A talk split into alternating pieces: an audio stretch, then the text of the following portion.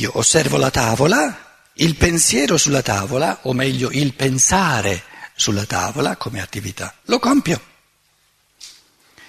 ma non lo osservo nello stesso momento, altrimenti dovrei terminare di osservare la tavola. Bisogna che io mi trasferisca prima in un punto esterno alla mia, mia propria attività. Se accanto alla tavola voglio osservare anche il mio pensare sulla tavola, devo prima produrlo, se no non posso pensare sul mio pensare, non posso osservare il mio pensare. Mentre l'osservare oggetti e fenomeni e il pensare sopra di essi sono condizioni quotidiane che riempiono la mia vita mentre si svolge, l'osservare il mio pensare è una specie di condizione eccezionale. Di questo fatto bisogna tenere il giusto conto quando si tratta di stabilire il rapporto fra il pensare e tutti gli altri oggetti dell'osservazione. Quindi il pensare è l'unica cosa che non noto, che non osservo perché, perché lo genero io. Com'è? Ma sto dicendo perché non ci si fa attenzione? Tu adesso la metti come se fosse una, una carenza, una mancanza.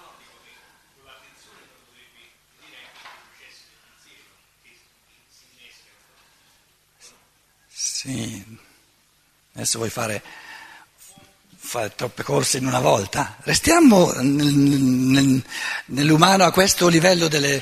Certo che alla fine, alla fine, dell'evoluzione posso sempre contemporaneamente pensare sul mio pensare e pensare a ciò che osservo.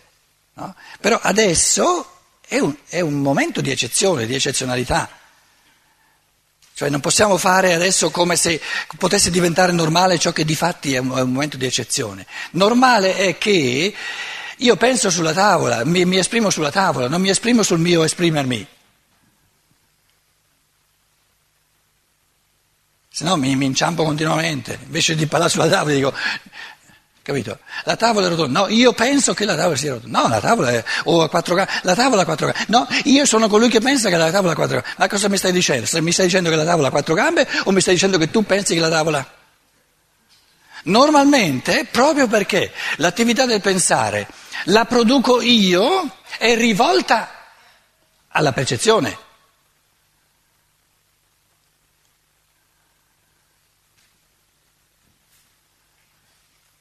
Altrimenti eh, fare di questo momento di eccezione la regola è un narcisismo, sarebbe un narcisismo assoluto, perché allora ognuno parlerebbe continuamente solo di sé, del suo pensare, e non saremmo nell'oggettivo della percezione.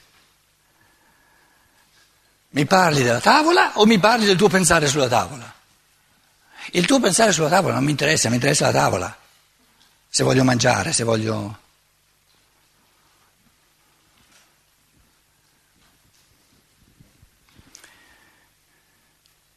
L'osservare il mio pensare è una specie di condizione eccezionale. Di questo fatto bisogna tenere il giusto conto quando si tratta di stabilire il rapporto fra il, giust- fra il pensare e tutti gli altri oggetti dell'osservazione. Deve essere ben chiaro che quando osserviamo il nostro pensare applichiamo adesso un procedimento che costituisce la condizione normale per trattare tutto il restante contenuto del mondo.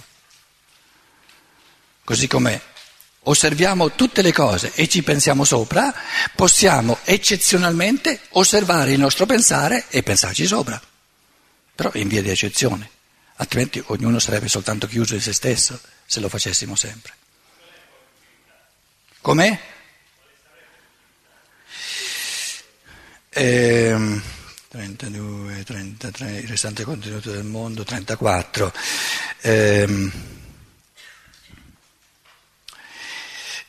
la, la, domanda presuppone una domanda un po' utilitaristica, nel senso che sottintende che eh, eh, ha un senso soltanto ciò che sortisce un utile.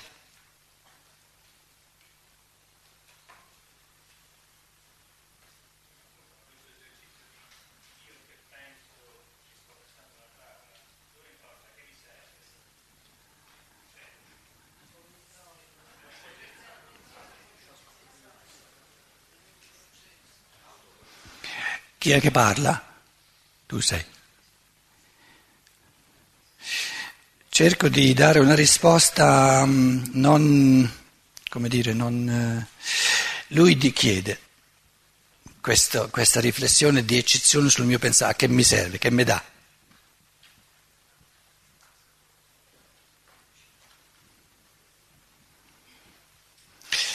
Dunque, la mia risposta spontanea è mi dà la cosa più importante che ci sia, però eh, cerco il modo di, di non non mettere lì il risultato del mio pensiero, ma di indicare un po' i passi. Um, l'affermazione è che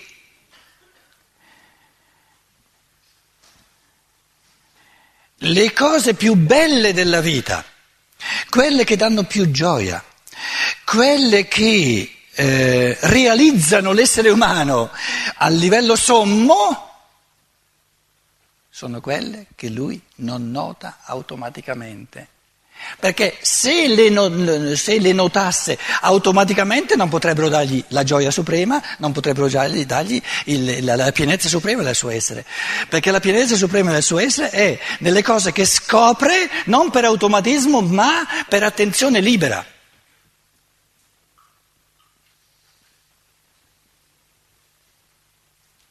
Sta attento che il meglio della vita è quello che tu non noti. Perché se tu lo notassi spontaneamente, eh, sarebbe automatico e non sarebbe il meglio della vita.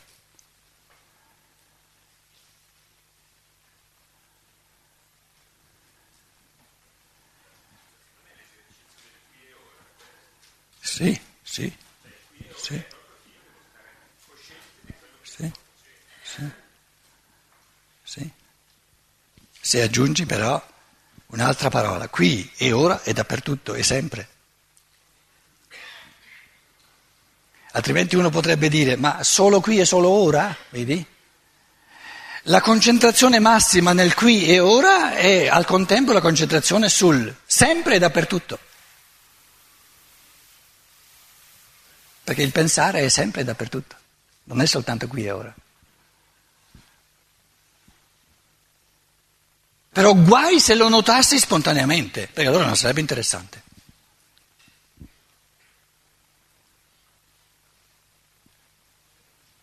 Allora, il proprio pensare è la scoperta copernicana lasciata a ognuno. A ognuno. Perché ognuno può scoprire soltanto, soltanto l'individuo può scoprire il proprio pensare. Gli altri mi danno i loro pensieri, ma il pensare lo posso scoprire soltanto in me.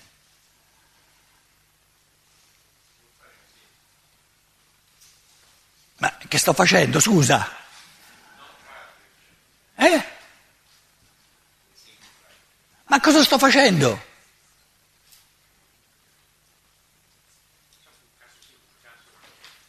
Sta attento, io sto dicendo, da me non puoi ricevere il pensare. Il pens- Cosa hai capito? Se mi fai una domanda così non hai capito nulla.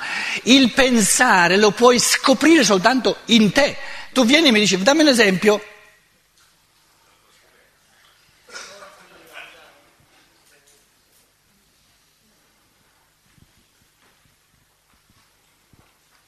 Nove. Qualcuno potrebbe obiettare che ciò, eh, no, la frase l'avevo finita, no? E l'oggetto cavallo, no, momento, momento, momento. Qui ho le pagine eh, eh normali, dunque deve essere ben chiaro che quando osserviamo il nostro pensare applichiamo adesso un procedimento che costituisce la condizione normale per trattare tutto il restante contenuto del mondo, ma che nel corso di questa condizione normale non si applica mai riguardo al pensare stesso. Qualcuno potrebbe obiettare, Adesso viene la, naturalmente l'obiezione spontanea è sì, mm, certo che il pensare per poterlo osservare lo devo prima produrre, ci deve prima essere, ma questo vale anche per il sentimento. Io posso osservare un sentimento di rabbia soltanto se già c'è. È un'obiezione che vale? No, no. una pensata bacata. Allora, qualcuno potrebbe obiettare che ciò che qui ho rilevato riguardo al pensare vale anche, valga anche, io userei il congiuntivo, per il sentire e per le altre attività spirituali, che per esempio quando ho il sentimento del piacere, esso pure si accende a causa di un oggetto ed io osservo in vero questo oggetto, ma non il sentimento del piacere. Tale obiezione riposa però sopra un errore.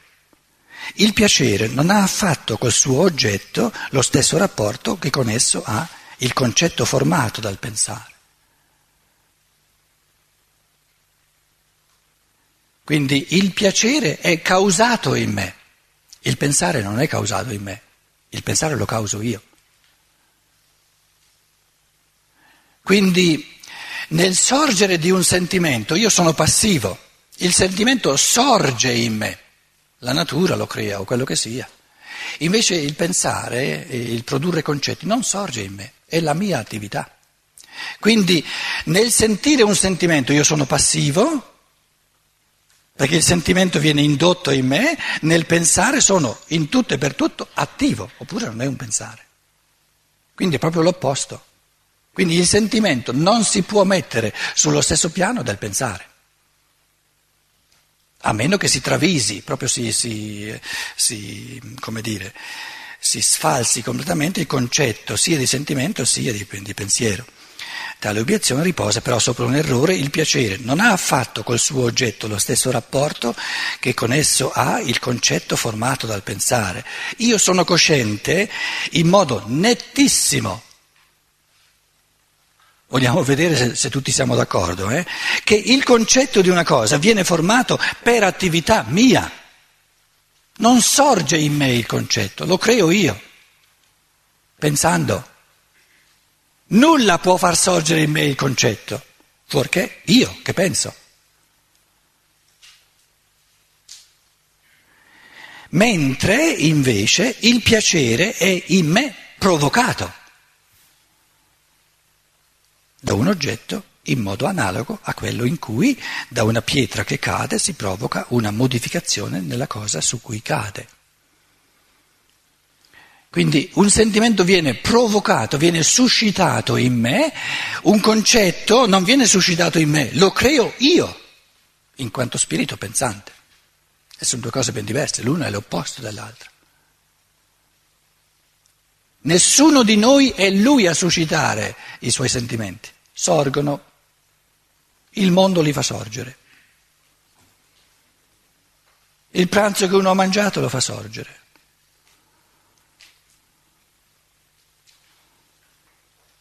Mentre il pensare e i prodotti del pensare, che sono i concetti, possono soltanto venire creati attivamente, individualmente.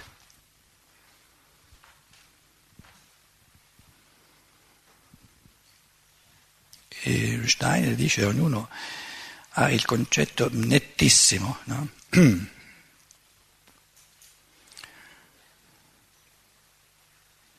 Io sono cosciente in modo nettissimo che il concetto di una cosa viene formato per attività mia, mentre invece il piacere è in me, viene in me provocato da un oggetto in modo analogo a quello in cui da una pietra che cade si provoca una modificazione nella cosa su cui cade.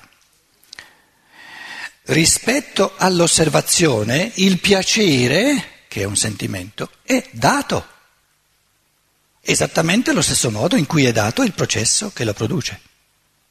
In altre parole, un, un sentimento è una percezione, è una cosa che trovo e che osservo. Il sentimento è un dato di osservazione.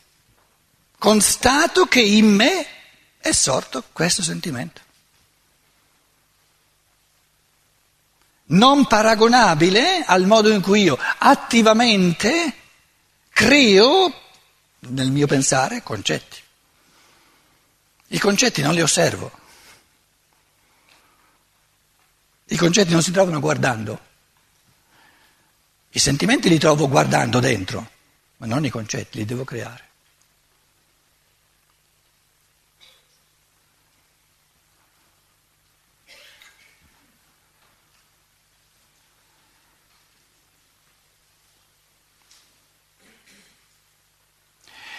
Voi direte, però la, il linguaggio è pieno di concetti, ogni parola è un concetto.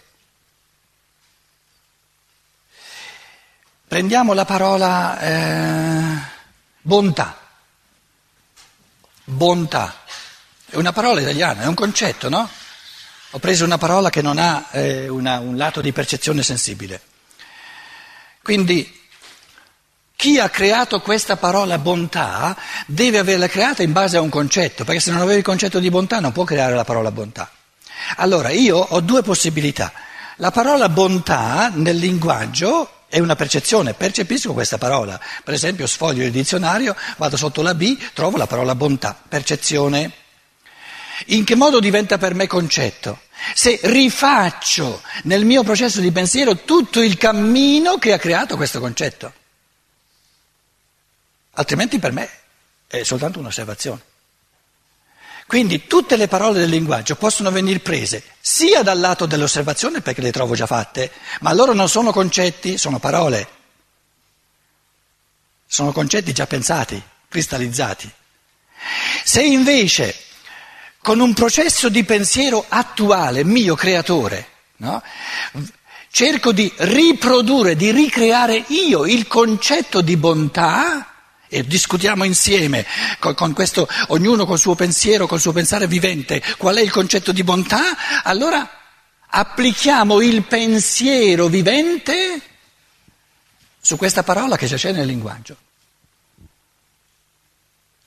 Quando, uno, quando si chiede a una persona, sai cosa vuol dire bontà? Se dice subito sì, è legittimo, però la prende dal lato passivo di automatismo che è stata usata tante volte e avendo percepito tante volte questa parola si prende diciamo, la, la, media di quello che no? abbiamo le rappresentazioni di, di, di, di, esseri buoni, pieni di bontà, Madre Teresa eccetera eccetera eccetera, uno dice sì, so cos'è la bontà, però è tutto passivo, stando a questa risposta. Adesso l'altro gli dice sì, tu dici che sai, però io sono uno straniero, spiega a me cos'è il concetto di bontà, cosa significa. Provate voi a spiegare a uno straniero che non sa un H stracca cosa significa bontà, il concetto di bontà. Provateci. Allora uno fa l'esperienza e dice, sì, io so il significato dei concetti del linguaggio, delle parole, dal lato della percezione, perché li ho percepiti tante volte, quindi dal lato della passività so più o meno cosa significa. Ma per spiegarlo a uno straniero che proprio non sa cosa significa bontà, non basta che gli dica io lo so, lo vuol sapere lui. E lui non ha tutte queste percezioni di lingua materna, quindi il ponte è soltanto la concettualizzazione. Devo ritornare al concetto di bontà. E questo ci fa sudare, perché non siamo abituati a riconcettualizzare le cose. Perché riconcettualizzare, ritornare alla formazione del concetto significa applicare il pensiero nel modo più puro e nel modo più attivo al presente. Non ti guardi l'orologio, spiega a uno straniero cosa, cosa significa bontà. C'entra l'orologio con la bontà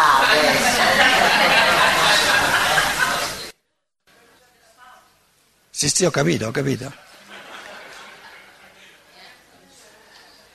Cos'è la pausa? Bontà del relatore. Concetto puro di bontà, facciamo una pausa.